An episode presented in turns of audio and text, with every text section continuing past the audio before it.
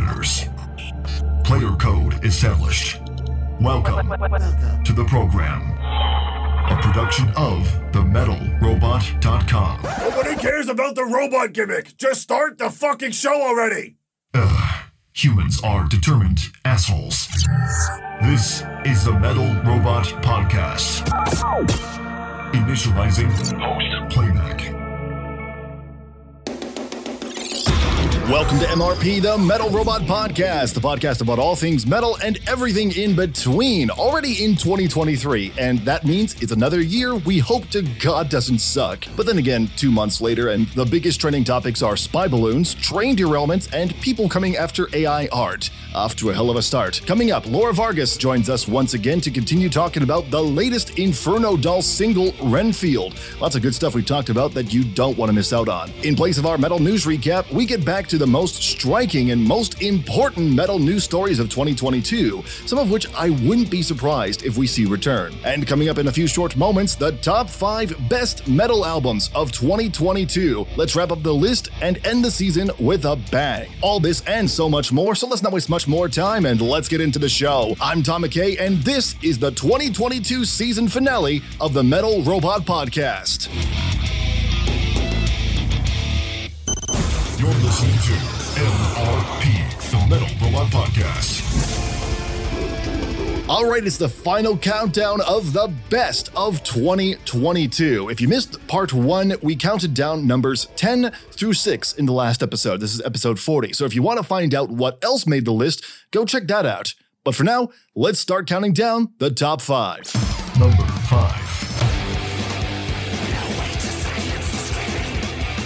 Dream Widows self-titled. Holy fuck, that's awesome. I mean, we knew the Foo Fighters had a huge appreciation for the metal genre, but we really didn't know how deep it ran until we got this album and how well that not only did they understand the metal genre in terms of the writing, but also in terms of the attitude. This album is just chock full of fantastic metal in very different styles and genres all throughout the entire album. I remember being excited when this thing actually came out, and then sad 2 days later when Taylor Hawkins died. It was a tumultuous weekend for sure. Literally, the same episode featured a glowing review of the album and the breaking news of his death. It's a hell of a transition for sure.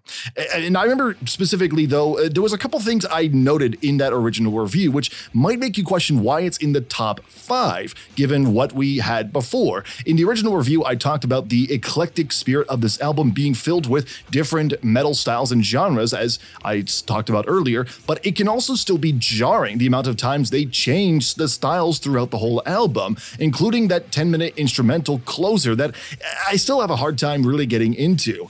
But I think the reason why this is an album that needs to be in the top 5, for me personally, this was an album that I still kept coming back to more and more and more, way more than the other albums that were in this list. And it's important to note that for this list, I was considering a few important details. The first of which, did I resonate with this album? Did I keep coming back to it? Why did I keep coming back to it? And I think in this case, it is the fact that A, I love the Foo Fighters, I love Dave Grohl, and Taylor Hawkins, of course. Hearing his drum work even after his passing on the Foo Fighters and even on this album in such a more bombast and chaotic sort of sound, it is really strange to hear, but it's so fulfilling to listen to. If you have not checked it out, definitely do so. All in all, definitely deserving of the top 5. Number 4.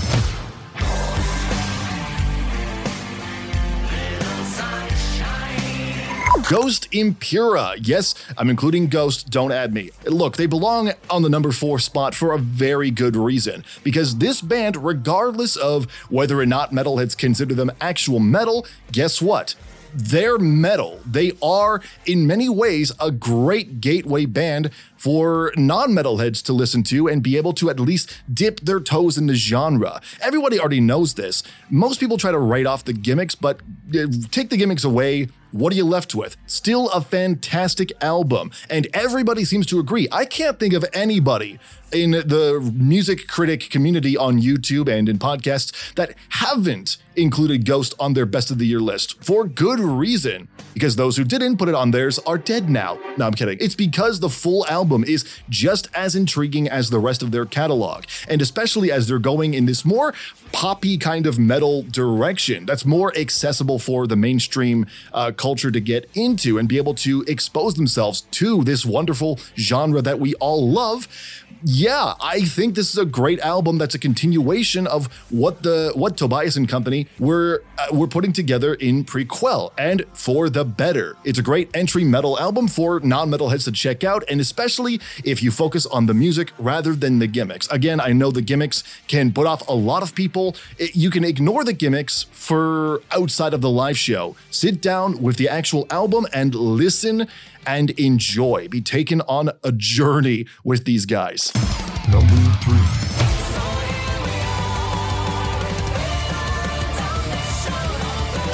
Coming in number 3, you saw this one coming. If you've been listening to this podcast since the beginning of 2022, come on, you knew Nocturna's Daughters of the Night had to be on here. That was one of the first albums I reviewed on the podcast. It was one of the first ones I reviewed a solid week after its release, and it still holds up. I gave it such a glowing review when it came out, and it has not at all degraded in the quality. Instrumentally, this is done really well. Production, of course, is helping tremendously as well. It's not breaking any new ground in terms of the instrumentation, and that's something that I know I've been a person who is always preferred to hear something new in any sort of department in a metal band, which whether it be the instrumentation or in the vocal performance or anything really. But instrumentally, we don't really get that here, and that's totally fine, because where this band really shines is in its vocal diversity. That's, for me, what does it for me, and why this album still ranks so high. Because yes, this is a power metal band with symphonic influences and symphonic traits and characteristics. But what really helps is the two female singers in the front, Renstill Knight and Grace Darkling. Both of them have very different vocal styles. Renstill Knight's softer operatic approach is duetting with Grace Darkling's power metal style vocals. And the duetting of those two vocal styles is not something I've heard too much of in the power metal or symphonic metal style. Usually it's either operatic or power metal mixed with growls and screams. You get no growls or screams here. It's all power and all symphonic. If you want to get the best of both worlds, this is the album for you. No joke, check it out. Number 2.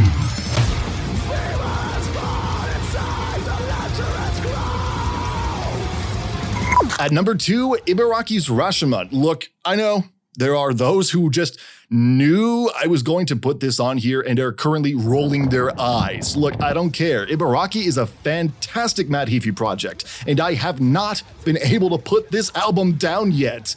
One thing is for sure, Matt Heafy knows his shit when it comes to the black metal genre. This is a terrific mix of black metal, heavy metal, metalcore, maybe a bit of Hogaku, I don't know if I'm pronouncing that right. It brings it all together. Matt Heafy brings it all together to create this fantastic, eclectic, and unique kind of sounding black metal. This is very much written by an American citizen, but is the appreciation for Japanese culture can be shown throughout the entirety of this album. And you know, funny enough, I remember hearing some people were saying that Ibaraki is like if Trivium went literal with the Shogun album. And I don't get it. For real, I don't get it. Ibaraki has a Trivium vibe in the same way Alex Hefner has a meditative vibe. Fuck that, it's all chaos and shouting. Until, of course, the music starts. The full album is a journey. It's fluid in its transitions between songs and never, ever felt out of place for me while listening to it.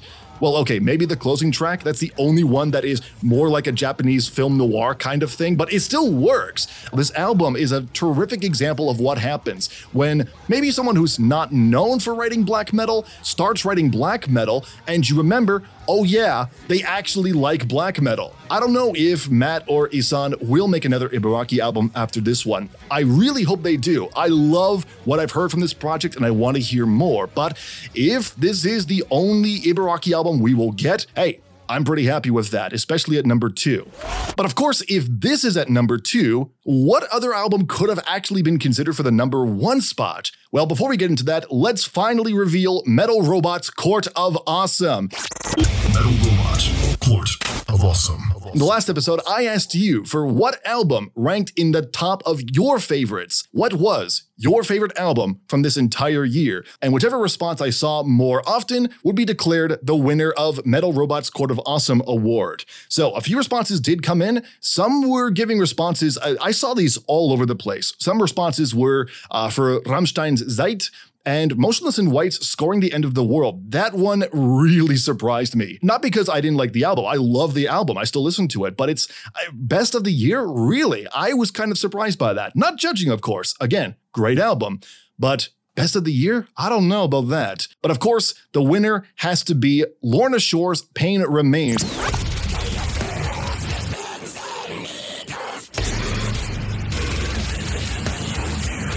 I saw this one the most, and it makes sense when you think about it. A new lineup after a previous vocalist controversy, you have really gotta listen to it with an open mind, and when you do, you get earth-shattering and stomach-churning vocals with some of the heaviest and dirtiest deathcore has seen in a long time. Honestly, I can't disagree with that. So congrats to Lorna Shore for winning the Metal Robot's Court of Awesome award, first edition. And now that we got that out of the way, again, Ibaraki was great, but what could have possibly been able to top that? Well, number 1.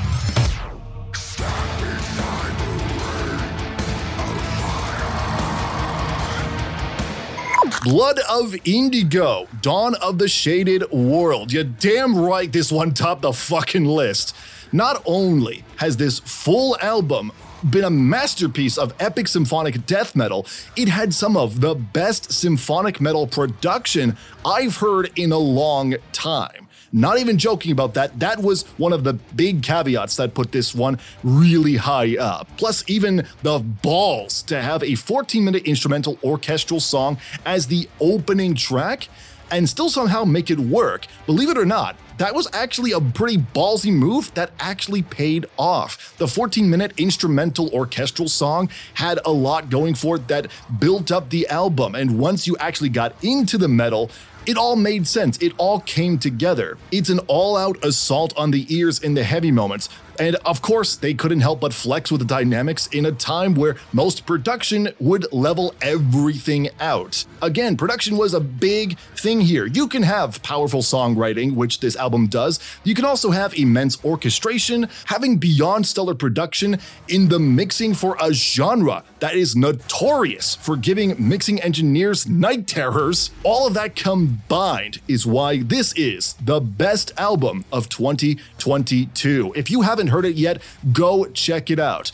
And also, check out the interview I did with the band on the podcast where we talked more about the album and also of the production. This was something that really, again, I cannot stress enough how great the production is for a symphonic metal album. Go check out the interview, episodes 37 and 38. And that's it for the list. Thanks to everyone who submitted for the Metal Robot Court of Awesome and for suggesting some banger albums throughout the last year. Let's take a quick break and we'll come right back with Laura Vargas on the Inferno Doll right here on the Metal Robot Podcast. Know what albums I should take a rusty pickaxe to? I mean, take a look at next. Bad albums beware. Request them anytime online, and you can hear your favorites hacked to pieces. I mean, discussed. Why do I keep doing that? Discussed right here on the Metal Robot Podcast. The Axeman of New Orleans is back. No, wait, I meant in metal with a new song from Dust Prophet. Could you not have led with that? Sure, but then you wouldn't have done the contractually obligated scream that I can now use for exciting purposes. Watch, Dust Prophet have a new song. Here's another one. The tent broke off, so they're giving away free beer to everyone. Yes! I hate you. When the Axe Falls, new fuzzed-out jam from the New Hampshire Fuzz Rockers, Dust Prophet. Available on Bandcamp, linked down in the podcast description. Ever wanted to take Metal Robot interviews on the go, but had this happen? Dead? I charged this last night, for fuck's sakes! While we can't solve a bad phone battery, you can take the interviews you love with you wherever on MRP Throwbacks. Be sure to hit save for when you want this on your evening drive to the venue. I'm just a troll. Like, I just don't give a crap. Can I say that? Honestly, I've been saying fuck this entire time, so by all means. MRP Throwbacks, only on Spotify, SoundCloud, and Apple Podcasts. You're listening to MRP, the Metal Robot Podcast.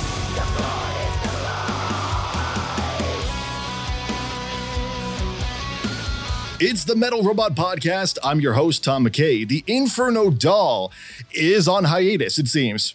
Oops. Okay, so we're still going to be airing part two of our interview on this show. We have part two right here. But it seems that a lot has changed since part one came out, about a couple months now at the time of recording this. It looks like the Inferno Doll project is going on hiatus. Laura Vargas is still working in music as far as I know, as far as I know, according to her statement that she posted on her Instagram back on the 7th of this month. Wow, this is an entire month ago. She is working in a completely different direction in terms of her creativity. Quote, go on and say, quote, so I will put the Inferno Doll in her coffin and let her take a deep 1 year slumber, so when it's time to wake her up, she'll be ready to take over the world. So basically, long story short, this interview has aged like milk. That's not the takeaway from this, but I think that's one that I think is important to note. But still, like the interview, it focused on the Inferno Doll project, but it's still important that we finish up with this interview talking about that latest single, Renfield, because that is still up. A lot of purchases for physical copies of stuff. It's not happening anymore as far as I know, except for a physical CD of her EP Sacrifice. But the singles are still up and you can still find them, including Renfield. It came out months ago, of course, because it's not a Metal Robot production if we're not months behind on everything. But since that single came out, the reception for it has been extremely positive. And even I've touted that the song is a great song, a solid blend of heavy thrash and gothic rock. There's not a lot like it, even though it does have familiar territory in it. We're going to dive back into the song today with Laura Vargas, Chilean-Canadian solo artist behind the Inferno Doll project, and get a look at the music video that came out with it and learn more about the production as well. So here we go, the final interview for the 2022 season in 2023. This is the Inferno Doll Part 2 on the Metal Robot Podcast. Have fans already been hearing bits and pieces? Have they been reacting kindly to it? Yes, very. They've been reacting very well. Every time the community I have, they react to my new songs or whatever crazy things I bring on the table. They still hear like the essence of the Inferno Doll, and they love when I add this crazy twist here and there. It's like, sounds like fire. It's great. The imagery is great. And I really enjoy telling them the backstory of the song. And on the emails, for example, when I email them, I'm like, okay, I need to tell them. It's like talking to a friend. I need to tell them who's Renfield, because most probably not everyone knows who is Renfield. When they read that and they see the video or the bits that I've been showing to them, it's like everything makes sense. So it's so much Inferno Doll, and they react very well to the flute. So I go back to Emma and like, look, they like your flute. Everything is great. Of course, given what the song is about, it's about Renfield, it's about the character. And you talk about in the promotional material that I received for the single, you were talking about how this character is one of your favorites from the story. Yes. And everything, and you also talk about how everything that the slave of Dracula went through. Yes. Do you feel like you have maybe a personal connection to this character, or do you feel like you relate to him on like a spiritual level or a personality kind of level? I think it's more on that side, more than like I am like him. As I said in other interviews or when I talk to people about this topic, it's like every time in this process of writing these new songs and the new album and everything, every time I focus in one song and I have something Dracula related in my hand, something is happening in my life that has some kind of similitude with the book. And I'm like, does that word even exist? Sorry. Anyways, so I took the inspiration of him like being controlled by this entity, and then he detaching himself from that mind control and realizing that he's not doing what he's supposed to be doing and that he's being used. But at the same time, he's tempted with the idea of eternal life. So he wants that, but he never gets it. I was like, he had so much to do with Dracula coming into the asylum and getting Mina and trying to transform Mina into a vampire and dragging all the characters in his search and try to kill him. So he plays a very important role, but it's not very much told on why he's in an asylum, why he got there, why he's mad, and all that. So it's like the way he was and all that, probably being not able to have his own freedom. That is what inspired me to put him in this song. It's like my rendition. Well, that's really good though. Especially like learning more about, I tried to learn as much as I could about this character. Cause even like before this single came out and before it came in my emails, even I didn't really know who Renfield was. I've heard of like various characters, but I'm not much of a Dracula fanatic. I don't know much about the stories. All I know is Dracula has appeared everywhere in pop culture, and that's all I really know. But learning about this story, I think, is definitely, whether it is through the various books that came out and through the various forms of literature, and even in this case, in music, I think that's something that I feel keeps these characters alive in many ways. Is that something that you were thinking about when you were writing about Renfield? When I finally decided to maintain the name Renfield and everything, all the dots were connected. Yes.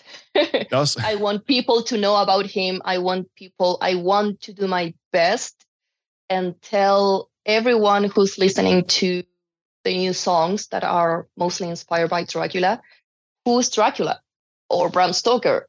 Or even tell them like, hey, did you know that Stoker claimed that most of Dracula parts were real events? And it's like, at some point, I'm like, okay, I have the obligation or the duty to spread the word of Dracula. I've been a fan of Dracula since I was a very, very, very young vampire.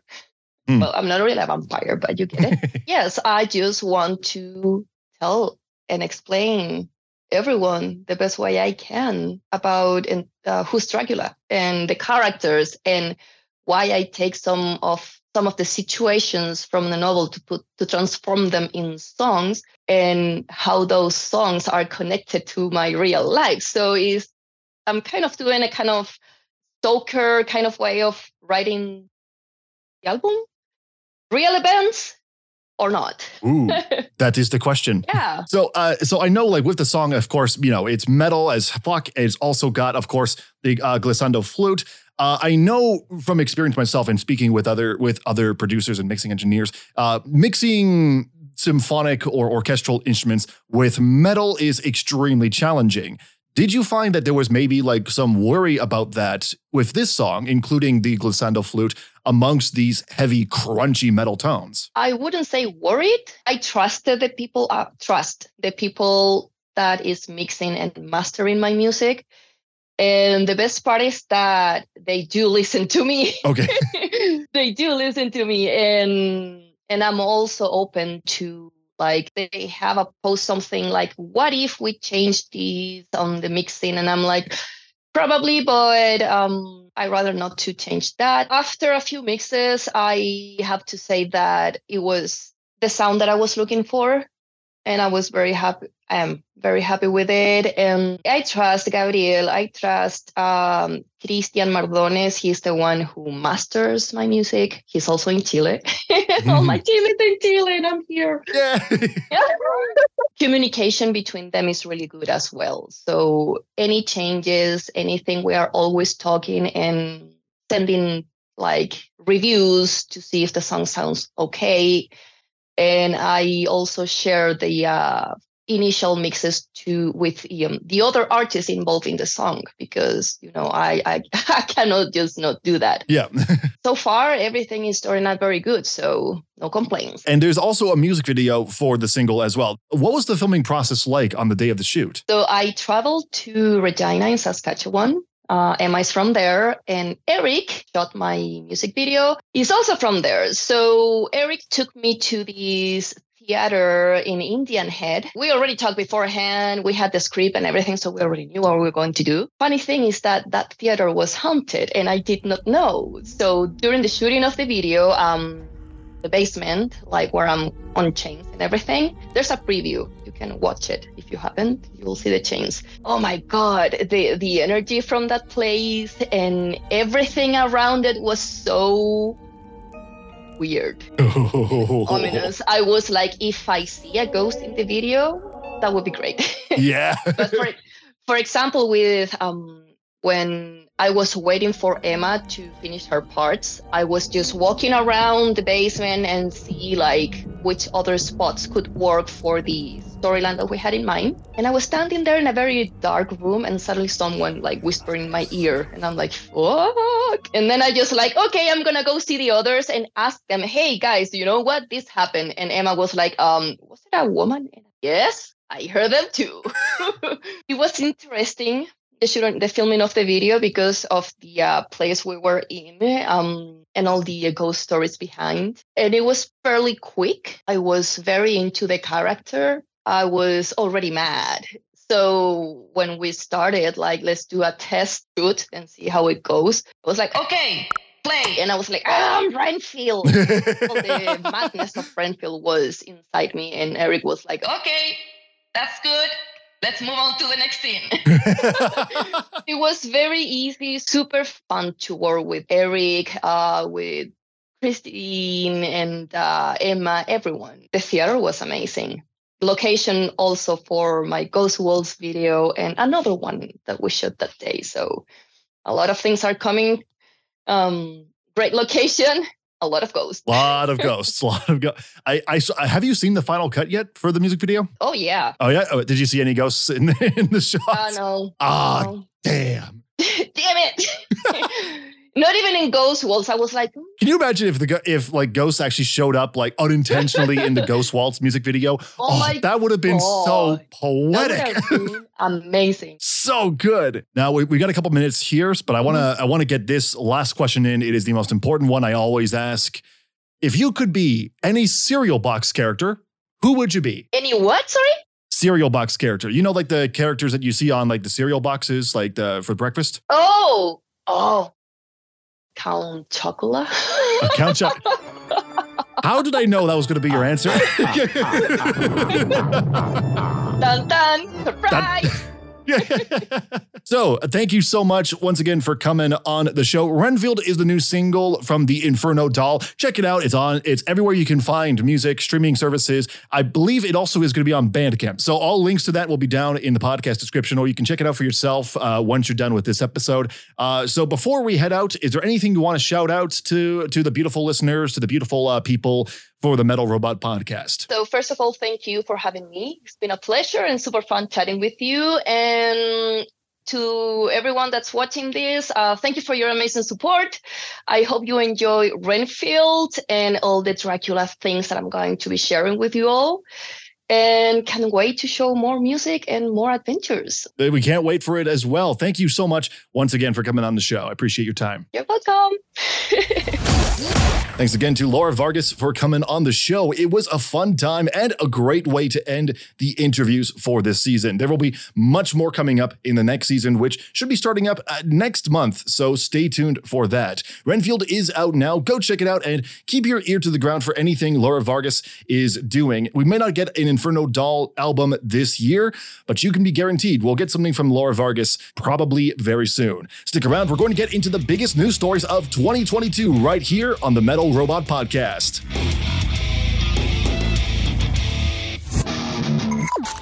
Let's open the gates, for Astaroth has risen, and the demon has gone core. Wait, the story is the demon has gone core? I don't get it. Just wait for the drop. What the fuck? From the ashes of Ascendance, Astaroth is born again. Enter the world of Sam Astaroth with his new song, Demon Car. Available on all streaming. This video available on YouTube. Links in the podcast description. 15 plus artists. Multiple cultures. Multiple languages. One almost unpronounceable name. Homioios. What the fuck does it say? It's pronounced Homioios. How? There's 20 O's! It's Latin. What'd you expect? The ultimate collaboration project of 2022. Homioios. A symphonic, death, blackened, thrashing, grooving core fest. What genres? This week's Metal News Recap was written by The Leper on Death's album cover. My body's literally falling to pieces. And somehow, all of this is the worst part of my week. Have any stories you want covered on the podcast? Send them our way with the hashtag MRP News. Now, back into the podcast. Presented by TheMetalRobot.com. This is MRP News. Okay, 5 more stories from the past year that stuck out the most or is worth remembering for a variety of reasons, such as if it comes back, something we can keep in mind for the future, or even in the case of this first one, just to keep the memories. Yeah, I'd be remiss to leave out the many deaths we saw in 2022. We saw so many classic rock stars and also plenty of surprises that we were not expecting just die. Mark Lanegan of Queens of the Stone Age, that was a surprise. Taylor Hawkins, of course, as mentioned in the reviews for Dream Widow. That was a really big shock. Again, just as the Dream Widow album came out. Trevor Strnad, holy shit, the news cycle in the metal world, like, it was completely out of nowhere. Trevor Strnad, another legend, Black Dahlia murder specifically, completely out of nowhere. But one thing I know a lot of people will definitely remember in metal, but also in the mainstream, Meatloaf at 74 years old. That was a pretty surprising one. A lot of these were surprising, and I keep going back to that. It was all surprising. I think we're at the point now where every major death is surprising, regardless of the age. Think about it. Remember when Betty White died? At 99. The internet freaked the fuck out! I don't know why the older deaths are more shocking. It really doesn't make much sense to me. Usually if a rock star gets to that point, if they get to 70 years old, you start measuring them to get the coffin right, but that's not happening here. But really, this is something that I think is more important. It's the younger they are that is more shocking. Taylor Hawkins died at 40, Strnad at 46.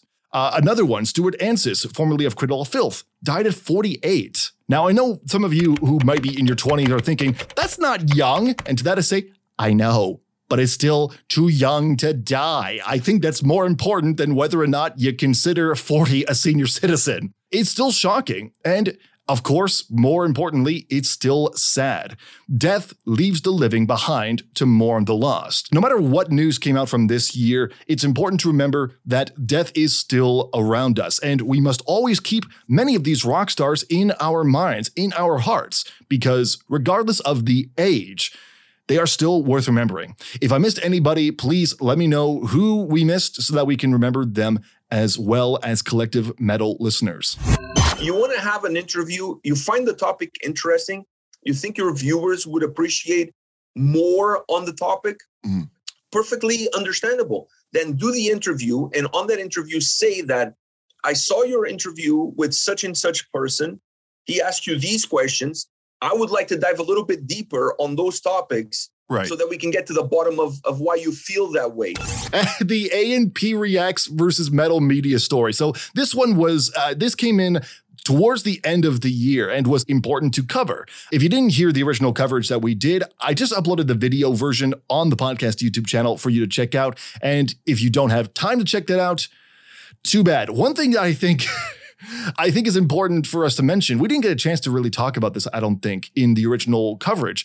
It's how this imbalance between major metal media and their YouTube and podcast colleagues is the musicians in the middle. They're the ones who are getting affected by this too.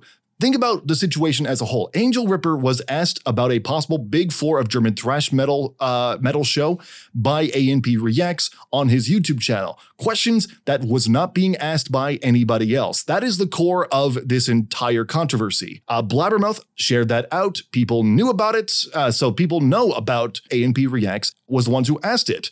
Then Blabbermouth asked the same question again, as if it's a question they don't know the answer to. It's weird, but in this entire thing, poor Angel Ripper had to have been so confused in that second interview. He's sitting there going, was the past 3 weeks some Mandela Effect Twilight Zone bullshit? What the fuck happened? I know for a fact, if I was doing a press tour for a new album or new single or what have you, I go on a podcast, they ask me a question I was not expecting because I hadn't heard before and I didn't really consider it, and I'm sitting there going, oh, that's a great question, well, here is my answer to it. Then say Metal Sucks shares that out and they're like, Tom McKay said this about this. And then 2 weeks later on my press tour, go to Metal Sucks, then they ask me the same question as if they didn't already know the answer to it. I'm like, did you forget to read your own fucking website? We kind of figured as content creators that the metal media, or like the media organizations, the companies, they don't really give a shit too much about us content creators. I fully understand that. That is something that even mainstream YouTube is dealing with mainstream media. But for fuck's sakes, think about the musicians for a second who have to put up with this crap and are getting caught in the middle, sitting there going, guys, I just wanted to talk about the music. I apologize for my initial response in 2019 and my silence that followed. It's too much for me to handle at the time. So now I want to clarify to all of our fans what's actually going on in that dark, horrible video swirling around the internet. Okay, Vector, this was...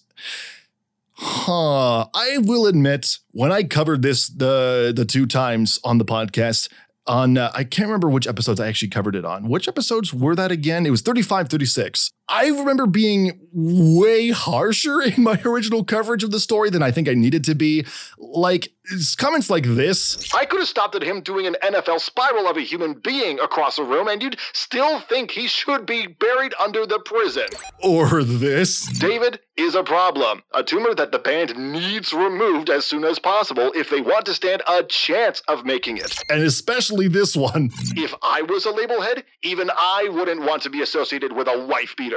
Yeah, that is a bit more harsh than I think that I needed to be in the situation. But even then, I still stand by my comments and still stand by my point. Look, at the end of the day, regardless of the innocence and or whether he's changed, David DeSantis is still going to be the guy who hit his wife and punched holes in his door because of dog poop. Ask any band who has a wild card member and they'll tell you that a bad association like that is really hard to shake after the fact and can actually affect the opportunities that are presented to you. Just ask Napstertalica or Guns and Riots, or even As I Hire a Hitman to Kill My Wife. Just a few examples of what bad association can look like. Look, the apology has been made by David DeSantis, and we know the original story. Will this all be the end of Vector? Probably not. Will this affect their ability to continue? Probably not, but will it affect how the world perceives them, how the metal world perceives them, how their sales will look, and how many opportunities they are given? As we saw with Century Media, yeah, probably. I don't know if this will end the band. Only time will tell with that one. But this is definitely something that, unless that situation with David DeSantis is addressed properly by the band, in terms of PR, I'm looking at this going, you guys are going to have a very rough time until you deal with that properly. At number two here, this is the number two of this, I guess, top 10. I'm not really doing this in any particular order, I'll be honest. But if we were, yeah, Metallica would be in the top two because Metallica had a hell of a year. Aside from promoting their upcoming new album that's getting mixed reactions before its release. Master of Puppets was featured on Stranger Things Season 4. It got big, topped the charts for the first time in its existence. Metallica then sees more fans coming in from TikTok who are supportive of Stranger Things, and of course now Metallica. Metallica gatekeepers freak the fuck out. Metallica themselves chime in, telling said gatekeepers to eat shit. All's good for a bit. And then TikTok tried to cancel them outright.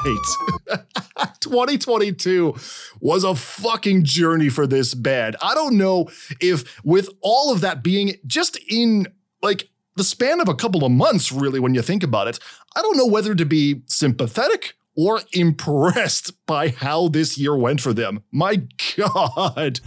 The satanic panic was largely justified, and there actually was widespread abuse in the 80s, BTW. Extra, extra, read all about it! We have a dickwad with a hot take on the internet, read all about it!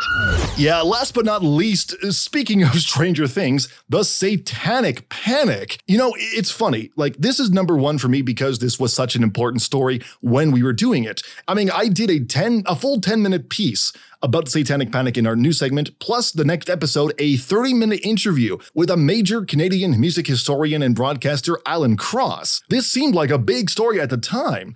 Months later, though, this is something that I was kind of surprised by when I started looking back on this story. This seems to be something that has more or less died down, which is interesting to me because Alan Cross, again, in the interview, seemed to think that we could see the satanic panic return and bigger than before. I think it is a real possibility. I think we're starting to see it grow. And again, that's because the United States is fracturing into this partisan, polarized, weird sort of situation where we have a lot of us against them. It's possible that this is a calm before the storm kind of thing, but the truth is, outside of metal, we are actually seeing signs that the satanic panic is already in full swing. Something that was covered actually back in August from LSE, relating back to the satanic panic of the 80s and 90s. The same fears from that time period, quote, appear to be a motivating factor behind Florida Governor Ron DeSantis' Don't Say Gay bill, Republicans' attack on Supreme Court Justice Ketanji Brown Jackson during her confirmation hearings in March, and recent calls to boycott Disney. Yeah, that makes a lot of sense. We may not be seeing this coming to fruition in the form of attacks against metal like we had seen back in the 80s and 90s, but this is definitely something that is in full swing. Now, to be clear, this is not a purely Republican issue. These are conservative values that just so happen to be within conservative politics. Because believe it or not, most Republicans are not this fucking stupid. This is not about the politics. This is about the people with conservative values that are super terrified of anything that threatens their values. And while we don't seem to be seeing a lot of this directed towards rock and metal right now, organizations like QAnon have shown they still don't like us. Don't worry, QAnon. The feeling's mutual. It's okay. We're in this together. But here's an important thing. Just because we don't see it right now, this is why I believe this might actually be the calm before the storm. Alan Cross's points about social media and misinformation, along with the obvious partisan gap widening in the United States, we could start to see something like this get worse as time goes on. Will that actually happen? I don't know. I don't know if this will be worse than what happened in the 90s and 80s, or it'll be a lot easier to navigate because we've already been through this. We know we don't want to repeat history. It's hard to really tell. We'll have to wait and see what 2023 brings us when it comes to this topic. And with that, that is 10 of 5 in this episode, but 10 altogether of the most important and possibly the most crazy stories from this entire year. It's been a hell of a year for news in metal and around the world. And we're already seeing that there's going to be a lot more coming in 2023. So guaranteed this new segment is not going anywhere. It's going to get a lot more interesting in the next season. But before we get to that, let's wrap this episode up. This is the Metal Robot Podcast. You just listened to MRP, the Metal Robot Podcast. The Rain of Fire comes down on us one last time for this season. It's been a fun year for sure, and we'll be back in a few weeks with the next season kicking off with Legendarium, a DIY power metal project that's gotten heavier, plus some more music to cover in the year 2023. All this and more next time. And once again, thanks for listening to the Metal Robot Podcast. You can follow the show on the internet, YouTube, Metal Robot Reviews, Facebook and Twitter at The Metal Robot, Instagram at the.metalrobot. You can also check out everything Metal Robot on TheMetalRobot.com for videos, podcasts, press, and so much more. Special thanks to Laura Vargas for coming on the show, a hell of a way to bring an end to this season, and of course, to you, the Metal Robot listener, for sticking with us this year. I couldn't do this without you and your passion for the music. I'm Tom McKay. If you enjoyed this episode and you want more, be sure to subscribe wherever you get your favorite podcasts, and I'll see you in the mosh pit next time. Have a good night.